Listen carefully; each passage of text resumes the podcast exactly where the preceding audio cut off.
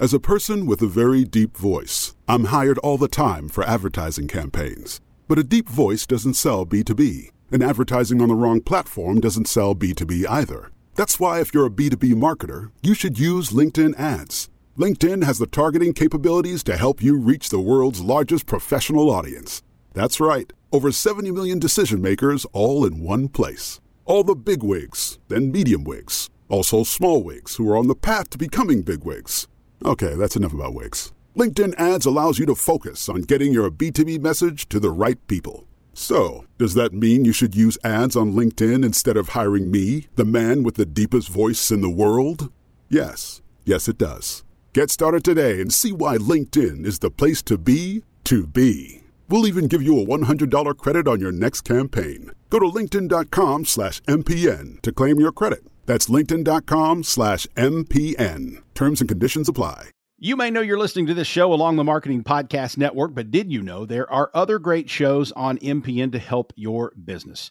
Danielle Wiley hosts a great podcast called The Art of Sway. Danielle, tell us what you talk about on the show. The Art of Sway brings listeners inside the world of marketing as seen through the lens of influence. So each week I chat with an expert guest for a lively discussion about connecting ideas with audiences in an attempt to uncover all the ways influence impacts how and what we discover, purchase, and recommend to each other. Wow. And where can people subscribe? Go to theartofswaypodcast.com, find the show at marketingpodcasts.net, or search for The Art of Sway wherever you get your podcasts. You heard her. Go subscribe.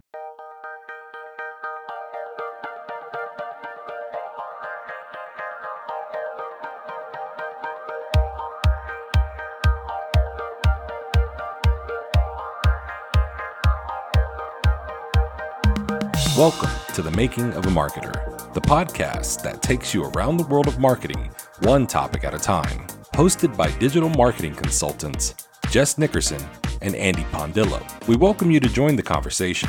Stream us on Spotify, Apple Podcasts, or Google Podcasts. Now, here are your hosts, Jess and Andy. We are back live on the making of a marketer. Thank you for hanging with us today on this Wednesday afternoon edition. So, big question. We're going to start out right out of the gate. You see some new faces here today. Brooke Tichenor, you might remember her from a few episodes back, joining us again as a special co host. So, Jess uh, is away right now on her maternity leave. And great news she had her second child. She's healthy. The child's healthy. Baby Georgia is here. Yay. So it is a great time for Jess. We're letting her relax and spend time with her family as the show continues on. She'll be, you know, still on our page. I'm, I'm expecting her to maybe drop in a comment or two. I hope she's resting and not looking at LinkedIn. But if I know Jess, she's probably checking her web her uh, notifications right now and uh, seeing what's going on. But as we said, Brooke, we have you back today. Really excited to have you. We had an excellent conversation last time um, revolving around employment branding, the candidate experience. And I think it's more relevant than ever for us to continue that discussion. And a brief introduction on Brooke. You are the founder of Interview Ally, and you help assist candidates in coaching them and helping them kind of mold into basically interview skills, skills around jobs, skills around giving them that pizzazz, if you will, to go and do their next play. So we're excited to have you again today and uh, looking forward to continuing this discussion. Thank you so much for having me, Andy, and congratulations, Jess. Most definitely. And we would be remiss we didn't update you on one more thing before we get started. If you've seen some of our posts, we did preview that we had an announcement coming. We did do the announcement on our LinkedIn page. If you aren't following us on our LinkedIn page, the Making of a Marketer podcast on LinkedIn, I highly recommend you choose to do so, where we have the video and live version of the podcast. We did join the Marketing Podcast Network. So, what does that mean for us? It means that, hey, we're now on a network with a lot of other marketing podcasts, and we can combine some ideas, kick um, different things off of each other, have guests and, and kind of co-promote different shows, which is really exciting. You probably do notice there's some ads running. What that's going to be helpful for us is it it not only establishes the podcast now in a larger network, but it brings in a little bit of revenue that we can put back into the podcast to improve things like graphics, equipment, miking, um, different things that go into this as you know what started as a side project with Jess and I, but we're really excited to grow it. So excited to be a part of the Marketing Podcast Network, which also leads us to this, which this episode today is sponsored by Active Campaign. So, Active Campaign is a B2B software company that is utilized for small businesses looking to grow your business, whether it becomes um, mixing and matching email automation, CRMs, things like that. You know, I think back if you've done any email marketing like myself, crash course email marketing, Brooke, I'm sure you've dabbled in some for sure. for sure. It's not the easiest thing. It's a little bit of a craft. It's not one of those things where you can take a social media manager and tell them to go do email. And when you're doing small business, sometimes somebody's doing everything. They're doing the marketing, they're doing the sales, they're Brooke's raising her hand, a little bit of everything. So, what Active Campaign can help you do is this incredible marketing automation tool that allows you to mix email marketing um, email marketing automation, CRM platform to grow your business. It's a powerful tool that already helps over 185,000 businesses grow by scaling their personalized customer experiences. Active Campaign is offering our listeners a chance to double your contacts for free. So, what this is for a limited time, Active Campaign will double your contacts for free if you go up to activecampaign.com slash activate. What this means is if your email list has 10,000 contacts, you only need to pay for 5,000, or you can pay for the 1,000 and get an extra 1,000 contacts totally free. So that's activecampaign.com slash activate. Campaign active campaign has over 10,000 five-star reviews on G2 from happy users. They are building and growing and hoping to grow with you. So if you're medium small business, you work in marketing, you're a business owner, activecampaign.com slash activate. Take advantage of that deal and happy again to be a part of the podcast or the marketing podcast network where we can enlighten our audience to some of these things. But with that, Brooke, you know, let's talk about today. We're talking about candidates, employment marketing, things that we're seeing in the market. In 2023, it's been a crazy year. So I want to just kind of touch base with you. What are you seeing right now from your candidates? How do you feel the vibe is? And has there been an uptick in 2023? Do you think it's people are starting to feel confident with the way that jobs and employment are headed? I think that is an amazing question. And I would say that the vibe that I am seeing, at least on LinkedIn, because um, I'm on there every day, is that candidates, and this may be a generalization, but from what I've seen, it has not been a great experience. And what I mean by that, it's a very tough market right now it is overly saturated with people who are vying for jobs, often vying for the same position. So it makes it even harder for people to stand out and get in front of recruiters and hiring managers to notice them. The struggles that I that I'm seeing, Andy, quite frankly, are like I said, like I said, struggling to get noticed in the job market, having long, drawn out interview processes. By that I mean three or more, being ghosted by recruiters or hiring managers and even with some clients I've talked to, they've made it to the final rounds of interviews on the brink of getting a job offer and completely getting ghosted by the employer, which is crazy to me. Uh, I've just seen people lamenting on LinkedIn about being out of work for months, if not years, for some. Um, unfortunately, some have have conveyed that they are in desperate situations just to make ends meet. So I would say that the general vibe right now is not a, a positive one. It's leaning more toward negative. I'm struggling. I need help. So that's what I'm seeing. And I've seen that also with my clients as well, especially with having problems getting noticed, getting invitations to interview. So it's a it's a real struggle right now across the board. Do you think there's any playbook right now? So we look back 2008, 2011, you know, previous recession time. I'm one of those ones that, you know, I can definitely lean into my story as we go that I applied for hundreds and hundreds of jobs being new to the, the workforce and got the automated emails or the ghosting that we talk about. You know, some of the going to interviews and not really seeing it go anywhere. But, you know, is there a playbook for people that are entering more of a tough job market right now about how you manage it, how it's a little bit different. Is there maybe any history maybe we could look to where it might turn a corner? You know, I think it's for me, it seems pretty unprecedented right now, some of the things we're seeing, but I, I don't know. Maybe there is something that we could look towards for almost motivation.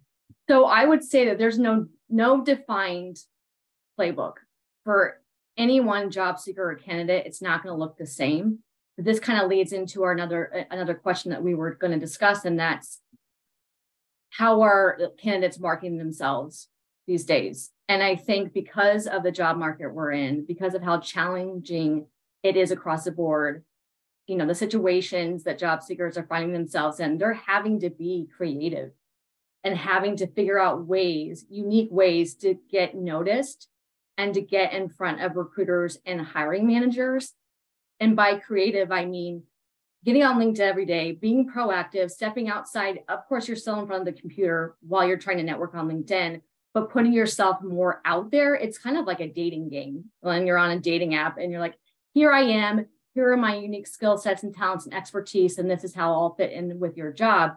I think candidates are taking upon themselves to be brave and courageous and to put themselves more and more out there in unique ways as far as getting noticed, getting noticed on their profiles, but also here are my skill sets and here I here I here's how I can show up for you. And I've seen some people, Andy, go so far as, and this is uh, aligning to the creative piece that I was talking about.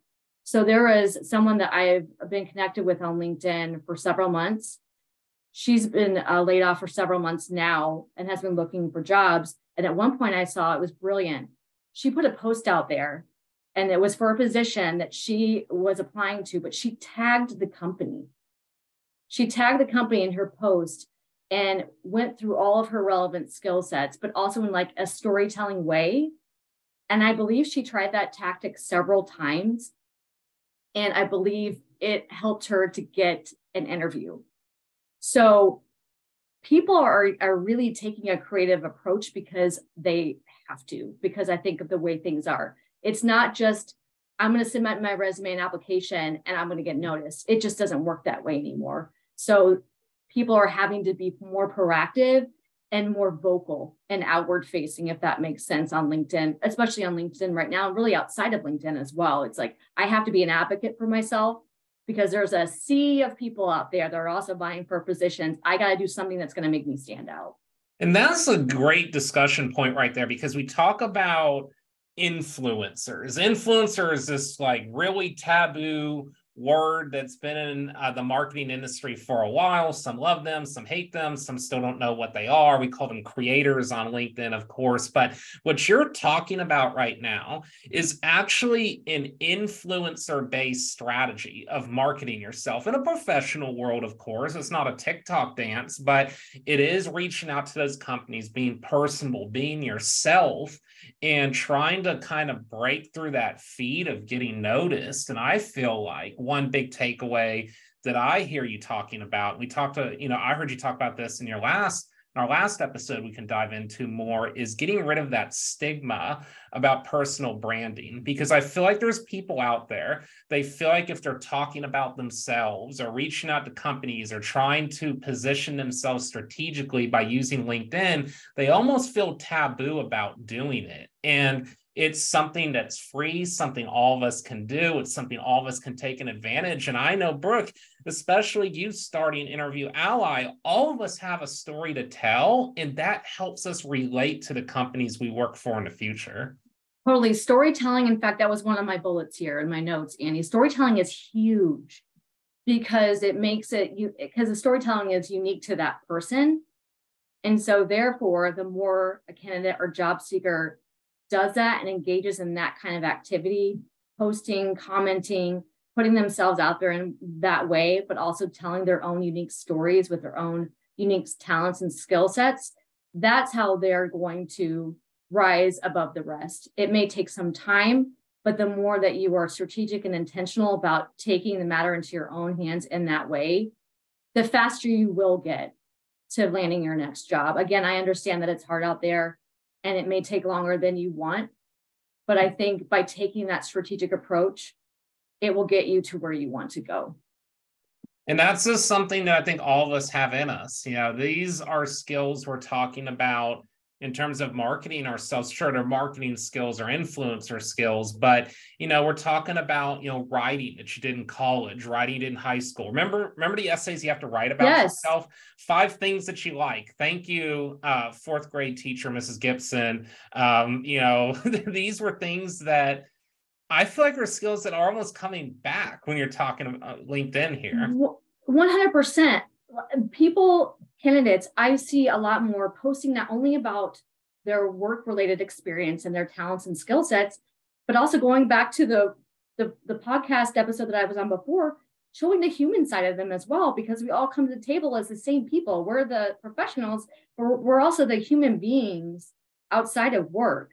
And so I've seen a lot of job seekers and candidates sharing their unique stories. And that goes back to storytelling on LinkedIn. And it's almost in their own way, they've become their own content creators. And by doing that, by being um, engaging and on LinkedIn a lot, it, it therefore brings more traction, right? And hopefully views to their profile. And, and I relate to this. So I think about my personal journey on LinkedIn. So long story short, I have been in the social media slash digital industry for I mean, it depends what you call the digital industry. I worked in radio and started working in digital in 2013 is when I started doing some digital-ish stuff. Uh, 2014, it became part of my job. Um, later in the year, it became my official job title. So you can say almost 10 years now, where, yeah. you know, and then add on some radio experience. But what I learned going through this is I came through the recession era of trying to work in radio. So what that consisted of was me doing a part-time job as a radio host to start my career that nearly went on two years before I got full-time uh, job. I moved back in with my parents. I have relationships give up on me. It's like, hey, Andy's mm-hmm. just a dreamer. He ain't going anywhere type thing. Um, I started to go and pivot into this digital world. But heck, we didn't know what we were doing. That's what I always joke about is the early digital days. We don't know what we had no idea what we were doing. So I did dabble in some personal creator type marketing on LinkedIn a while back. What I started doing is I started writing articles that related to back then it was more Facebook digital marketing. I wrote an article about how uh, the electronic dance music industry and social media industry have some similarities that you didn't think about. Did a bunch of just stuff that was just out there. And what I felt like it did is it allowed people to see how my brain works, but I did it for a reason because I felt like I talked to so many social media managers and so many people in the industry, and they all said the same things early on. They were being overworked because managers didn't understand their workload. They felt like they were underpaid. Uh, they felt like there just wasn't upward trajectory, that they had to basically do other types of marketing to get where they needed to get. It's gotten a lot better, to be fair. But what I started as when I started doing these posts was you know, I felt like maybe it could be advantageous, of course, for my career to, to network and put these posts out there. But also, I think it allowed me to be an ambassador of my industry. So what I think is that whether whether your industry is digital or something completely different, and you are seeking a job right now, you likely have some skills that you've built up over a long course of time that would lend itself to articles, to posts, to videos, to whatever you're most comfortable about just getting out there and doing it, there's always going to be someone that is you know interested in what you're doing and vice versa. There's always going to be someone in the corner that might talk about you and say oh look so and so's trying to be an influencer but you can't you just can't worry about that as much anymore. I think you have to just do you and you're never going to please everybody by doing you but if you're pleasing yourself i actually think that doing that made me better at interviews going through that experience because I just started talking about things I like to talk about. It actually helped lead me to jobs that I wanted to take because I started talking almost out loud on LinkedIn without concrete thoughts, writing about EDM and social media, and it just got me to a better place. Yeah, it's like you were preparing for an interview, but you weren't really interviewing. It was like you created all your speaking points and you're also showing, hey, here is my knowledge and my areas of expertise and just putting it out there.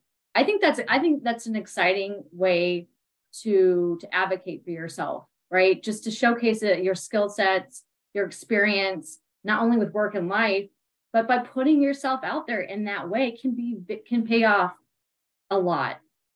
Definitely. So let's flip this now. Let's flip it on its head and talk about the employer side of this. So uh, we are looking at employers right now, and we obviously have seen the layoffs. That's one thing that you got to be a little, I think, a little cognizant of on LinkedIn right now. Is there's just a lot of that news that's out there, and you can get sucked into some of the negative news. So, so be careful reading these articles. Kind of put a time limit. It's good to know. It's good to know your industry. Good to know where companies stand. But I would also put a little bit of a time limit too. But let's talk about hypotheticals with employer brands right now. So we'll just say we're company A, we've laid off 25% of our workforce. Now it's our new fiscal year, and we're increasing our workforce now by an additional 5%, but reallocating those jobs. So they're going to find a way to be attractive to candidates again. How does an employer go from this? to now we're hiring and they can look a candidate in the face and say this is a safe place to work that is a really, really thoughtful and good question, and one that gave me pause, which is a good thing because mm-hmm. I really did have to think through this because that's a hard position to be in. It's a hard position for the people who were laid off, number one. It's a hard position as the employer when you're trying to attract top talent after a layoff. So I spent a few minutes, Andy, thinking through this question. And what I came up with was number one, going back to the previous episode that I had the good fortune to be on with you and Jess, prior, prioritizing the candidate experience. And that means starting with reaching out to them, scheduling interviews, being forthright with their communica- communication, being responsive, being timely, being open about what the hiring process looks like, how long it will take, who people will be interviewing with.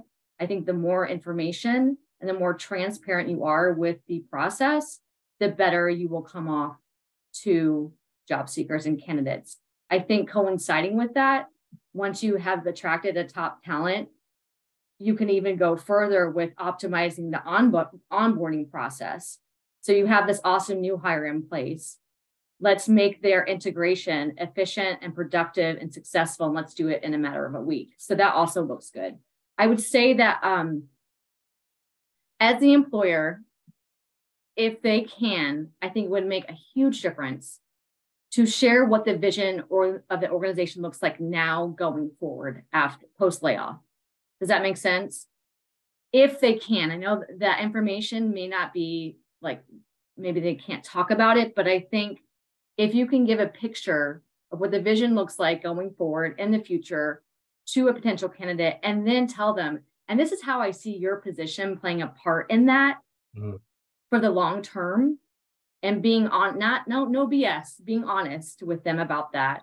I think that alleviates the fear around is there going to be more are there going to be more layoffs in the future? You can't always you can't predict that right? But i think if the employer is forthright with that if as much as they can be that can help alleviate some of the worries and fears around potential layoffs in the future. It's kind of like reassuring a potential candidate um, and also that coincides with the financial stability. I don't know if how much employers can speak to that in an interview but i think the more information they can they can share with a candidate as a candidate's assessing whether or not this is a good fit for them as well is really important.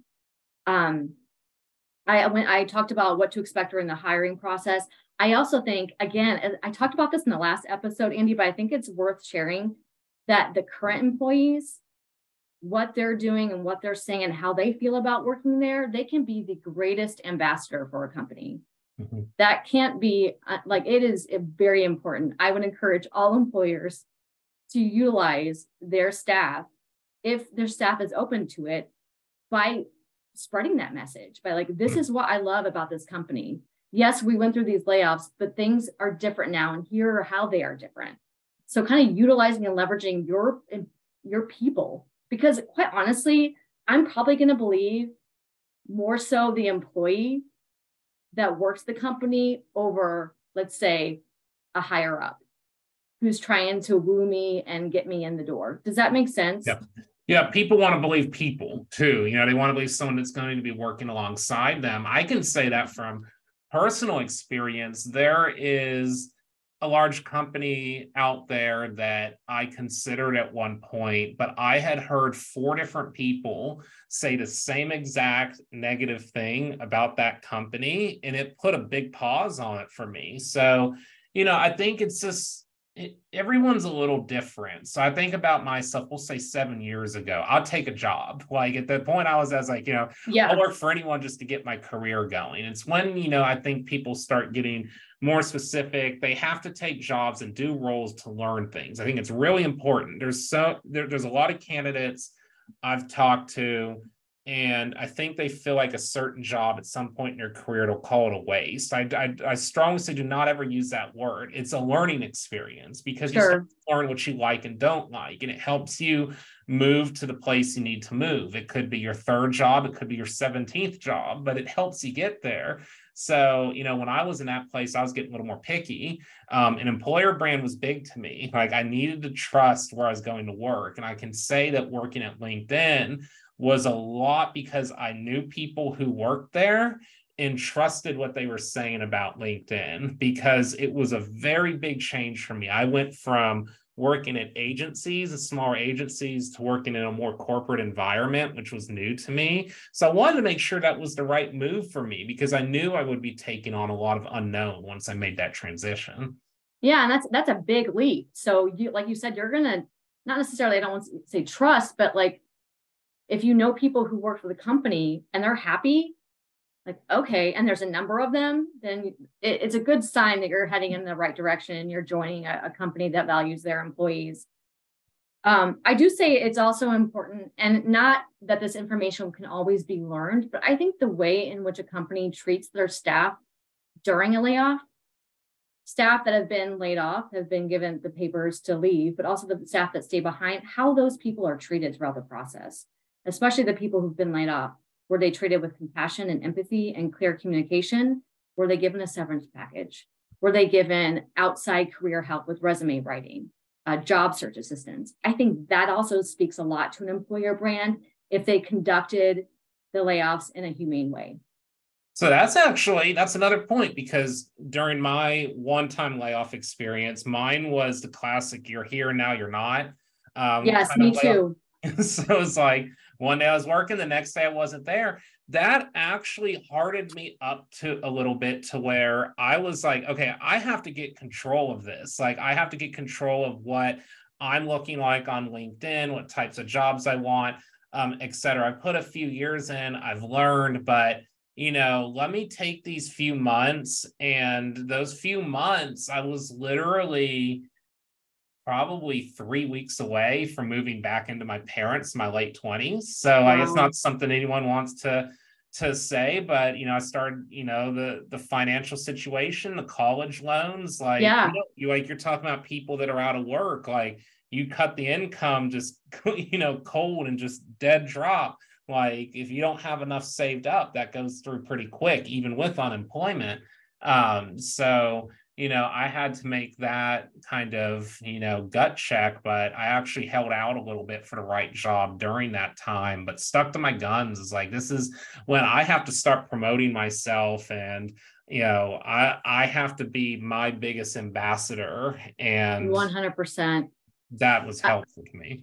I, that was such a good mindset to have at that time. I, so I was laid off during the 2009 recession, Andy and I remember, and I think I'd be remiss not to share this experience because I'm sure there are people out there who can relate in some way. So this the day that I was laid off, I was asked to come in to my boss's boss's office, and then the head guy above him was there. And next to him on the table was a notepad. And I believe the names were in red, but there were names that were in red and I saw mine. Mine had not been crossed out yet, but the names above mine were. And that gave me the uh, idea or the sense that I'm next in the chopping block. And indeed, I was. And the communication and conversation around what he said, I can't remember exactly, but I remember feeling like, and I posted on LinkedIn on about this, like a cog in the machine. I felt like a number. And so their employer marketing for them, their brand, that was a terrible way, in my opinion, to treat a person such as myself who had given everything to that job and feeling like I didn't matter at all.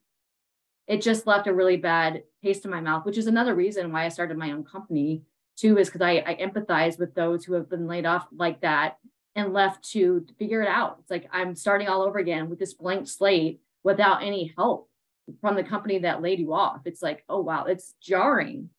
Yeah, and that's why I think it's ever more important than ever. So someone that's just been laid off and is in that situation is and I think it's impossible to not feel like that. Like mm-hmm. people, there's a common phrase and when the layoffs happen, cuts happen, is like don't take it personal. It my my response to that is when somebody talks about that is it's always personal to someone. Like if you're t- if they're losing their job and it's like a big event in their life, it's personal to them because that affects their life outside of work. So it can never yes. not be personal to them. Now, it's not that may not necessarily personal to the company because it's just the decision they had to make, but it still is a personal decision to them. So I've generally said is that you should feel like that for a little bit. It's okay to feel a little mad, a little disappointed, a little bit, however, because if you withhold that and you just are smiles and and rainbows and butterflies and pretending that it was cool like i don't think you get out of it like the experience to where you need to kind of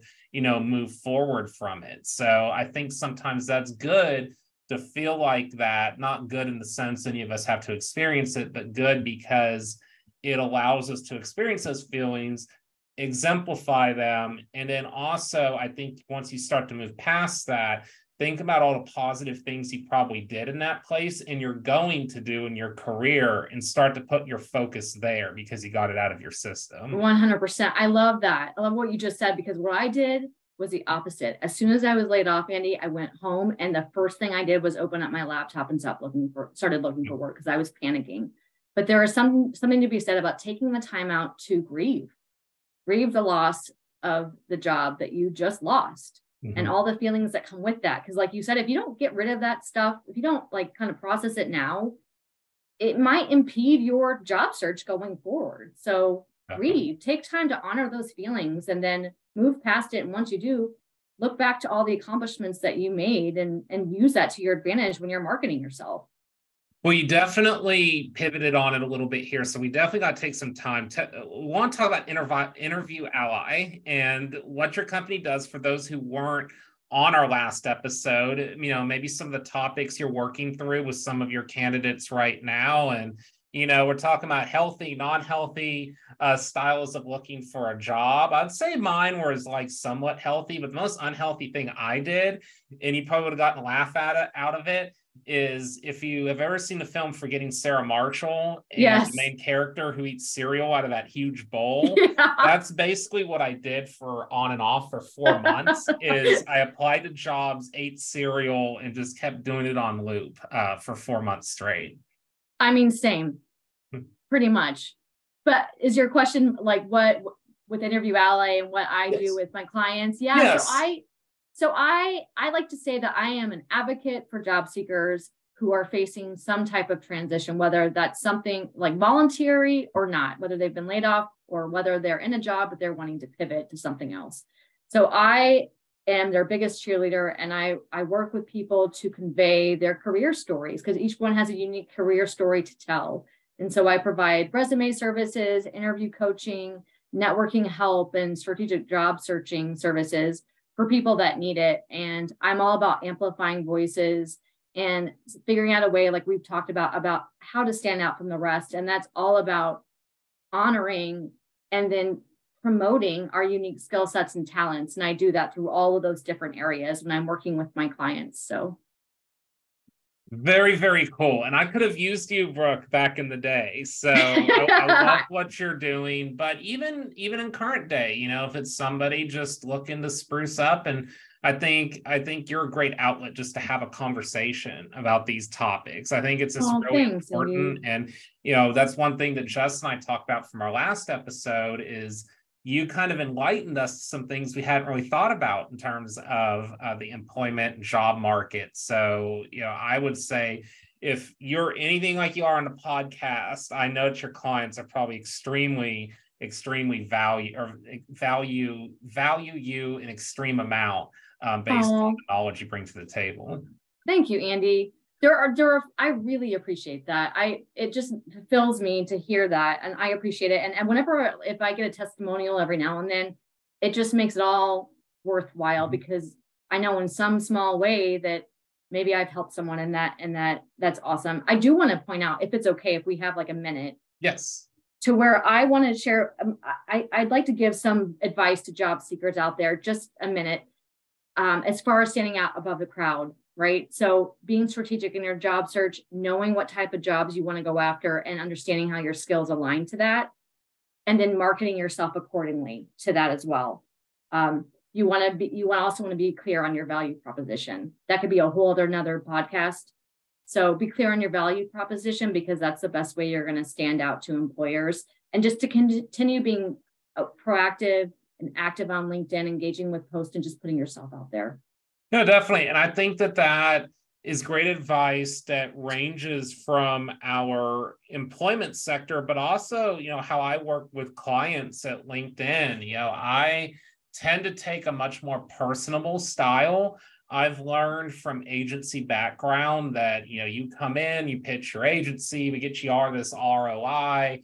Uh, we have this, you know, type of algorithm and product that nobody else has. And it's like they've all heard the same things. The way that you win is showcasing that you're an ambassador of what you believe in in your career field, that you're someone that the company or client wants to work with. This goes up to CEOs to me. Like people totally want to work with people that they trust and enjoy being around. And if you bring the knowledge along with it, that's when you start to win. And I feel like when we talk about job interviews, I will take it from this side as I've conducted job interviews, not from mm-hmm. LinkedIn, but in, in, the agency background. The most important question I asked, because sometimes we would get like a list of questions that I was told to ask or the company wanted to know.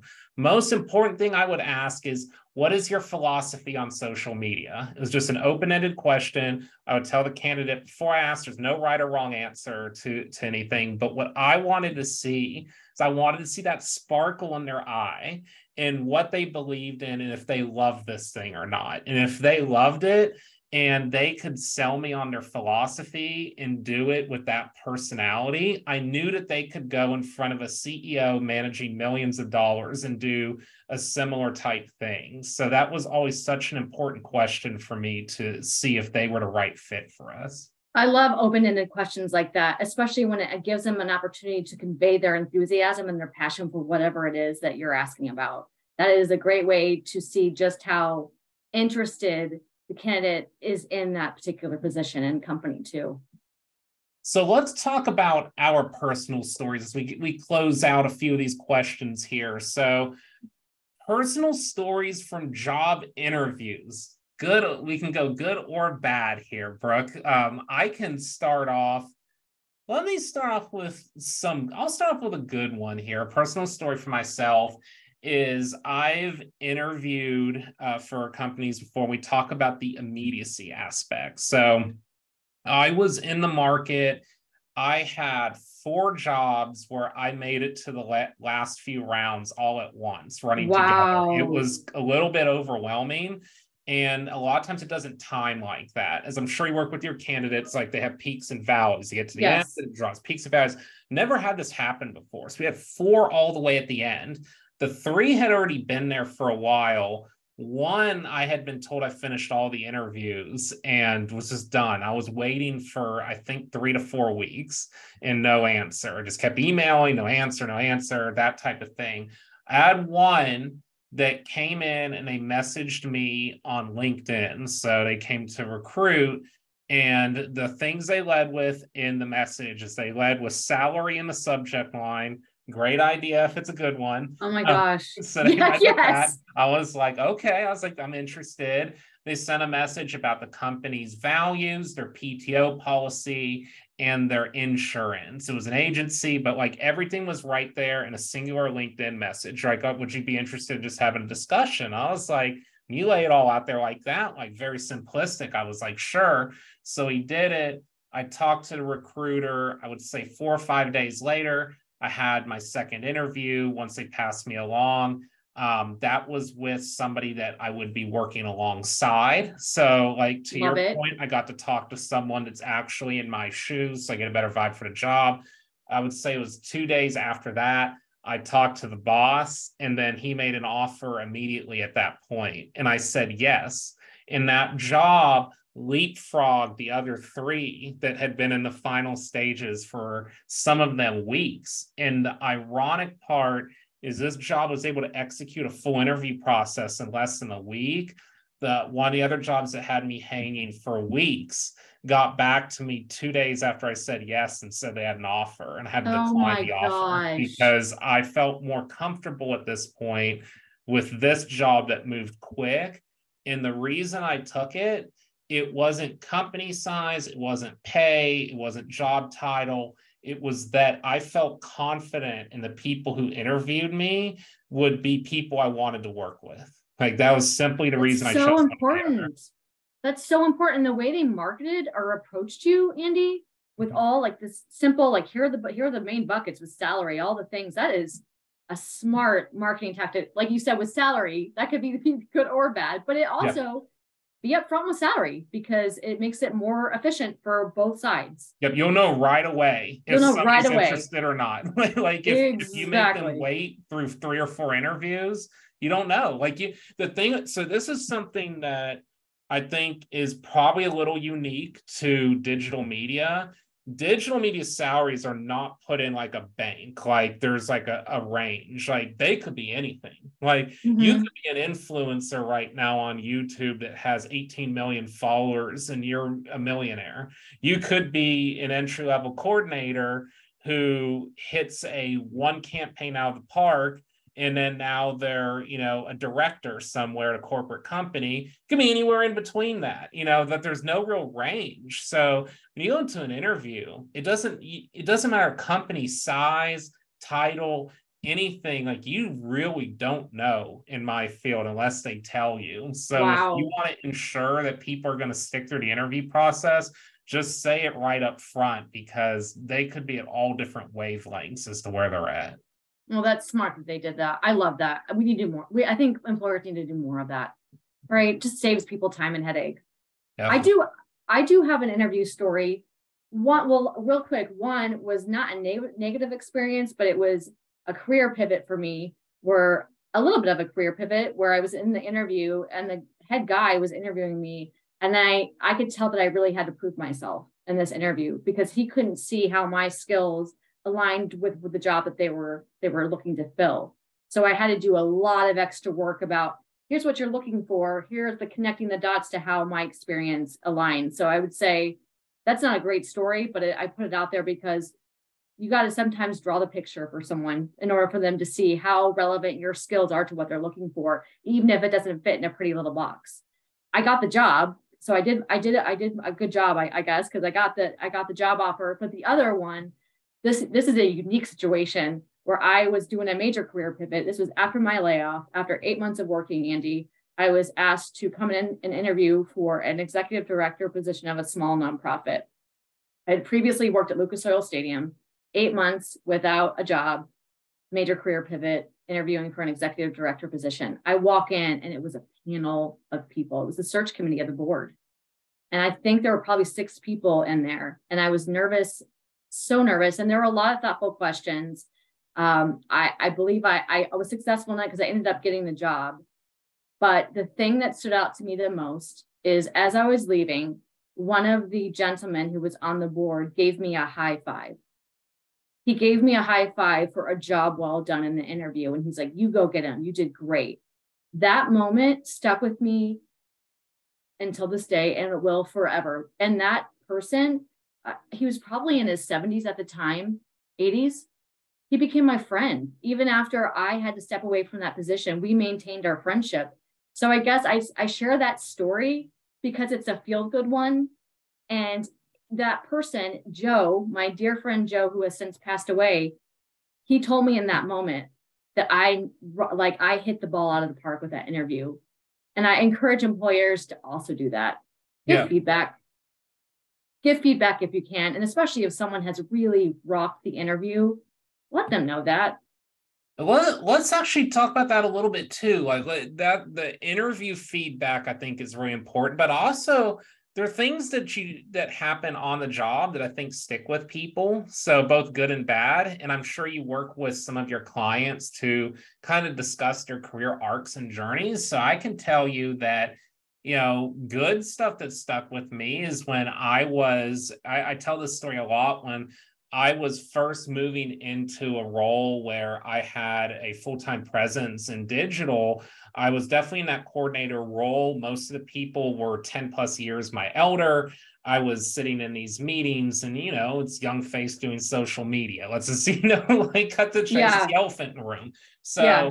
Uh, my boss, uh, he was about he's about 10 years older than me and well he said that those meetings now became my meetings and he told everyone in the room that i was now leading these meetings and that um, he would give me talking points he helped me with what i needed to say how i needed to handle the different politics in the room things like that. But he's like hey andy this is yours now. And at that point I had been in my career about five years, and nobody, I, I, I distinctly no one had ever trusted me with anything to have a certain type of responsibility. Like I would do things, of course, but no one ever just tasked me. It's like, hey, Andy, you can do this, go do it, you know, and work with these people and run a meeting.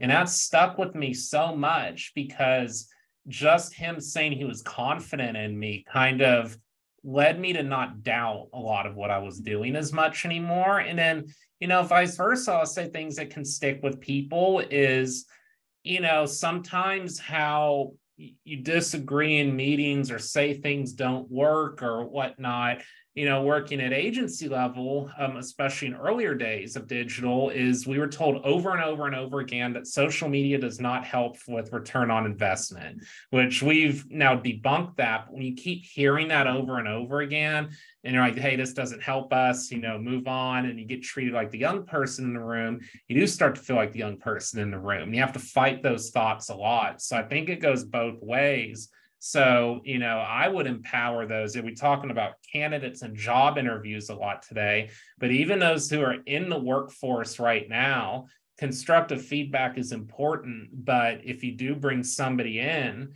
um, you know, challenging them to be able to take on those tasks that you hired them for. And then if you have to give them some feedback, like it's got to be a little better than, hey, this, you know, social media sucks you know, like it doesn't work because no, that's going to send them down this path where they're not going to be productive anymore. Because it's negative, right? It doesn't yeah. offer any positive. Like, okay, well, if you feel that way, then what are the what are the alternative steps? It just it just more negativity leads to negativity leads to more negativity. I would say that my experience um, and getting feedback too on the job, Andy, real quickly, because I posted a little bit about it in a post I published on LinkedIn yesterday, I believe, and it was around the power of appreciation because there's power in that and telling someone that you appreciate them.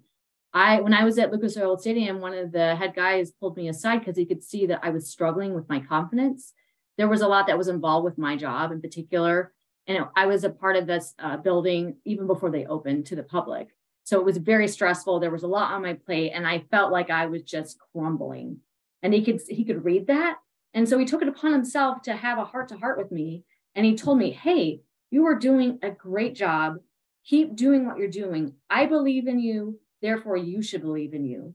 And if I had, if he hadn't have had that talk with me, Andy, I probably, I don't know where, I don't know what path I would have taken because I was seriously considering would it be best for myself and for them if I walked away and they gave the opportunity to someone else, even though I didn't want to do that, right? Because that's a whole bunch of risk related to leaving a job. But he took it upon himself to to to have that heart to heart with me and to give me encouragement and motivation. And I just felt empowered to, to, to, to do my job, but to do it even better because I knew that I was doing a good job in his eyes. And it's so important. It's so incredibly important to tell people that they're doing a good job, that they matter, and to say thank you.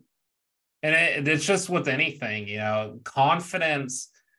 That I don't think there's a person out there who runs at a 10 out of 10 confidence all times of the day. There's more people that are confident than others. I think that is true. And I think it's something that you're not just born with, you have to con- consistently work on. Yes. But I do believe that you can be a product of your organization too and if there's confidence around you managers peers etc that help build that then you can work it makes it easier to work on yourself and bring it to the table uh, so i think of that through like a sports lens. I always like to go back to baseball. I love baseball. Yeah.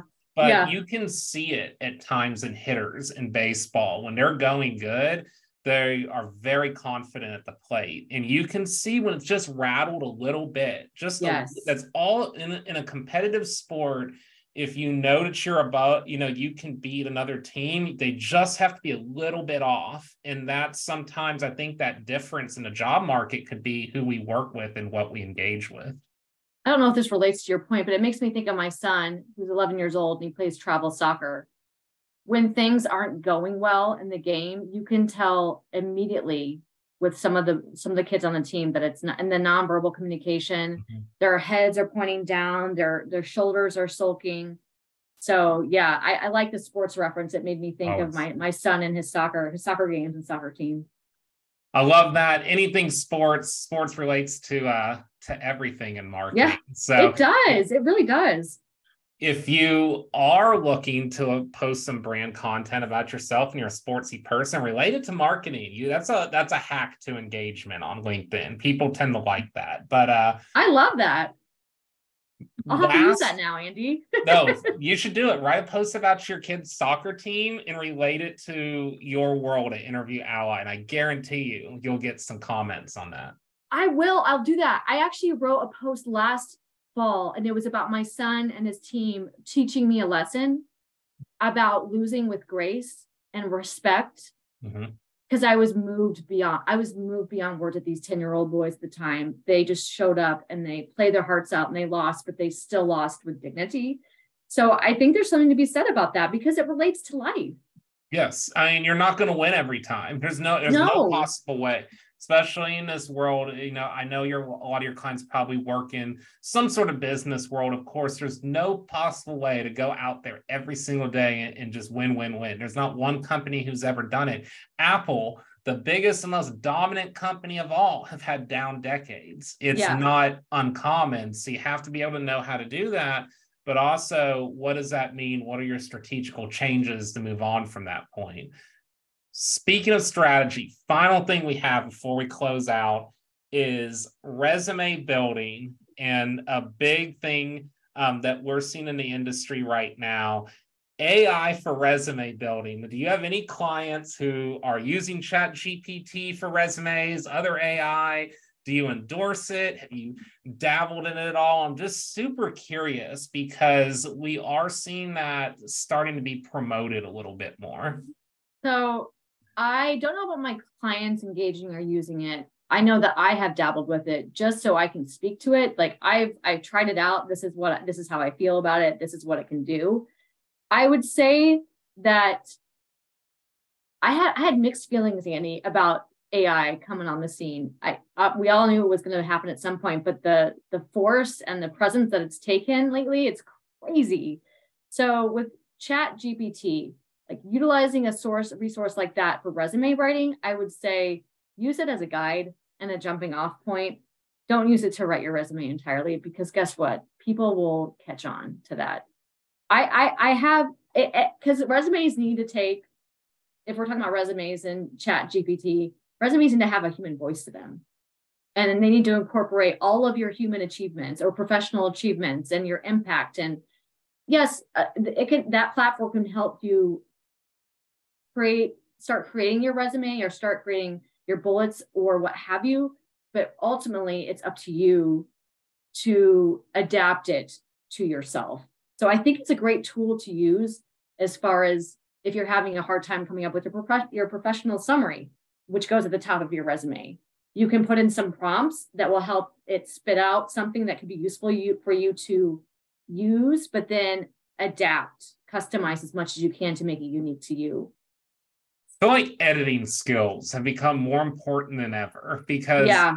a lot of what I'm seeing with AI is not as much, you know, you, you need to know writing skills, of course, just for probably any walk of professional life. But I feel like editing has become more important than ever because Chat GPT, I feel like it gets us close to what we're looking for, but it's not quite there. And it's like you have to know how to edit that. And I think in a resume, you're, you're exactly right. I think you're going to start seeing because I, I know college kids will fall for this because um, we're, we're all still learning the world. I was one of them at one time, but I have a feeling we're going to see a lot of college kids with chat GPT resumes and then Totally. I'll say the same type of prompt at the top. Yeah. In fact, I wanted to point, I'm glad that you brought that up, Andy, because I was talking with some soccer parents um, the other evening, and they have some kids who are in high school, and they heard a story about there were some kids in their daughter's or son's class that decided to write a whole term paper using Chat GPT. Mm. Well, guess what? The teacher found out, and they either flunked or something happened, and it wasn't a good. It wasn't a good ending. No, that's So not good. You know, you use know it. what? Use it wisely. You know what they used to do back in my college day because Wikipedia was around, and what people used to do is you would go to Wikipedia about the paper you're writing about, and then you would get quotes and different statistics and whatnot from it. But then you would source what Wikipedia was sourcing, so you oh actually Oh my use the real source. I can't believe I didn't do that. Yeah. But I think I'm yeah, I I'm I'm pretty sure I'm older than you and maybe at that point I was referring to encyclopedias more. No, that but hey, there were encyclopedias and their sources though, so Yeah, that was a hard true. one to prevent for teachers. But uh, we are out of time, Brooke. Uh, once again, Brooke Tichenor, founder of Interview Ally. Thank you so much for stepping in Jess's shoes today. I think this was a wonderful conversation where I learned a lot. And we're um, hopeful that our audience that whether you're at a job now or you're looking, we know a lot of the marketing and digital world is definitely in a in kind of a weird flux place right now. Hopefully, this can provide you some of that motivation and definitely reach out to Brooke or I. If you have any more questions, follow us on LinkedIn. Uh, but really happy to do this episode with you and dig in just a little bit deeper. yes, this has been so fun yet again. Thank you so much to Andy and to Jess um, for having me on and congratulations to Jess again. Congratulations, Jess. We'll be back again next week with a, another special co host. But until then, uh, thank you again for listening to The Making of a Marketer. Thanks guys. You may know you're listening to this show along the Marketing Podcast Network, but did you know there are other great shows on MPN to help your business? Christy Heiler hosts a fantastic podcast called Own It. Christy, tell us more about the show. Own It is all about celebrating women and non binary advertising agency owners. We talk about buying out of the Boys Club of Advertising because less than 1% of ad agencies are owned by women. And where can people subscribe? You can find the podcast at untilyouownit.com. We're also on the Marketing Podcast Network at marketingpodcast.net. And of course, you can subscribe wherever you get your podcasts. You heard her. Go subscribe. This podcast is heard along the Marketing Podcast Network. For more great marketing podcasts, visit marketingpodcasts.net.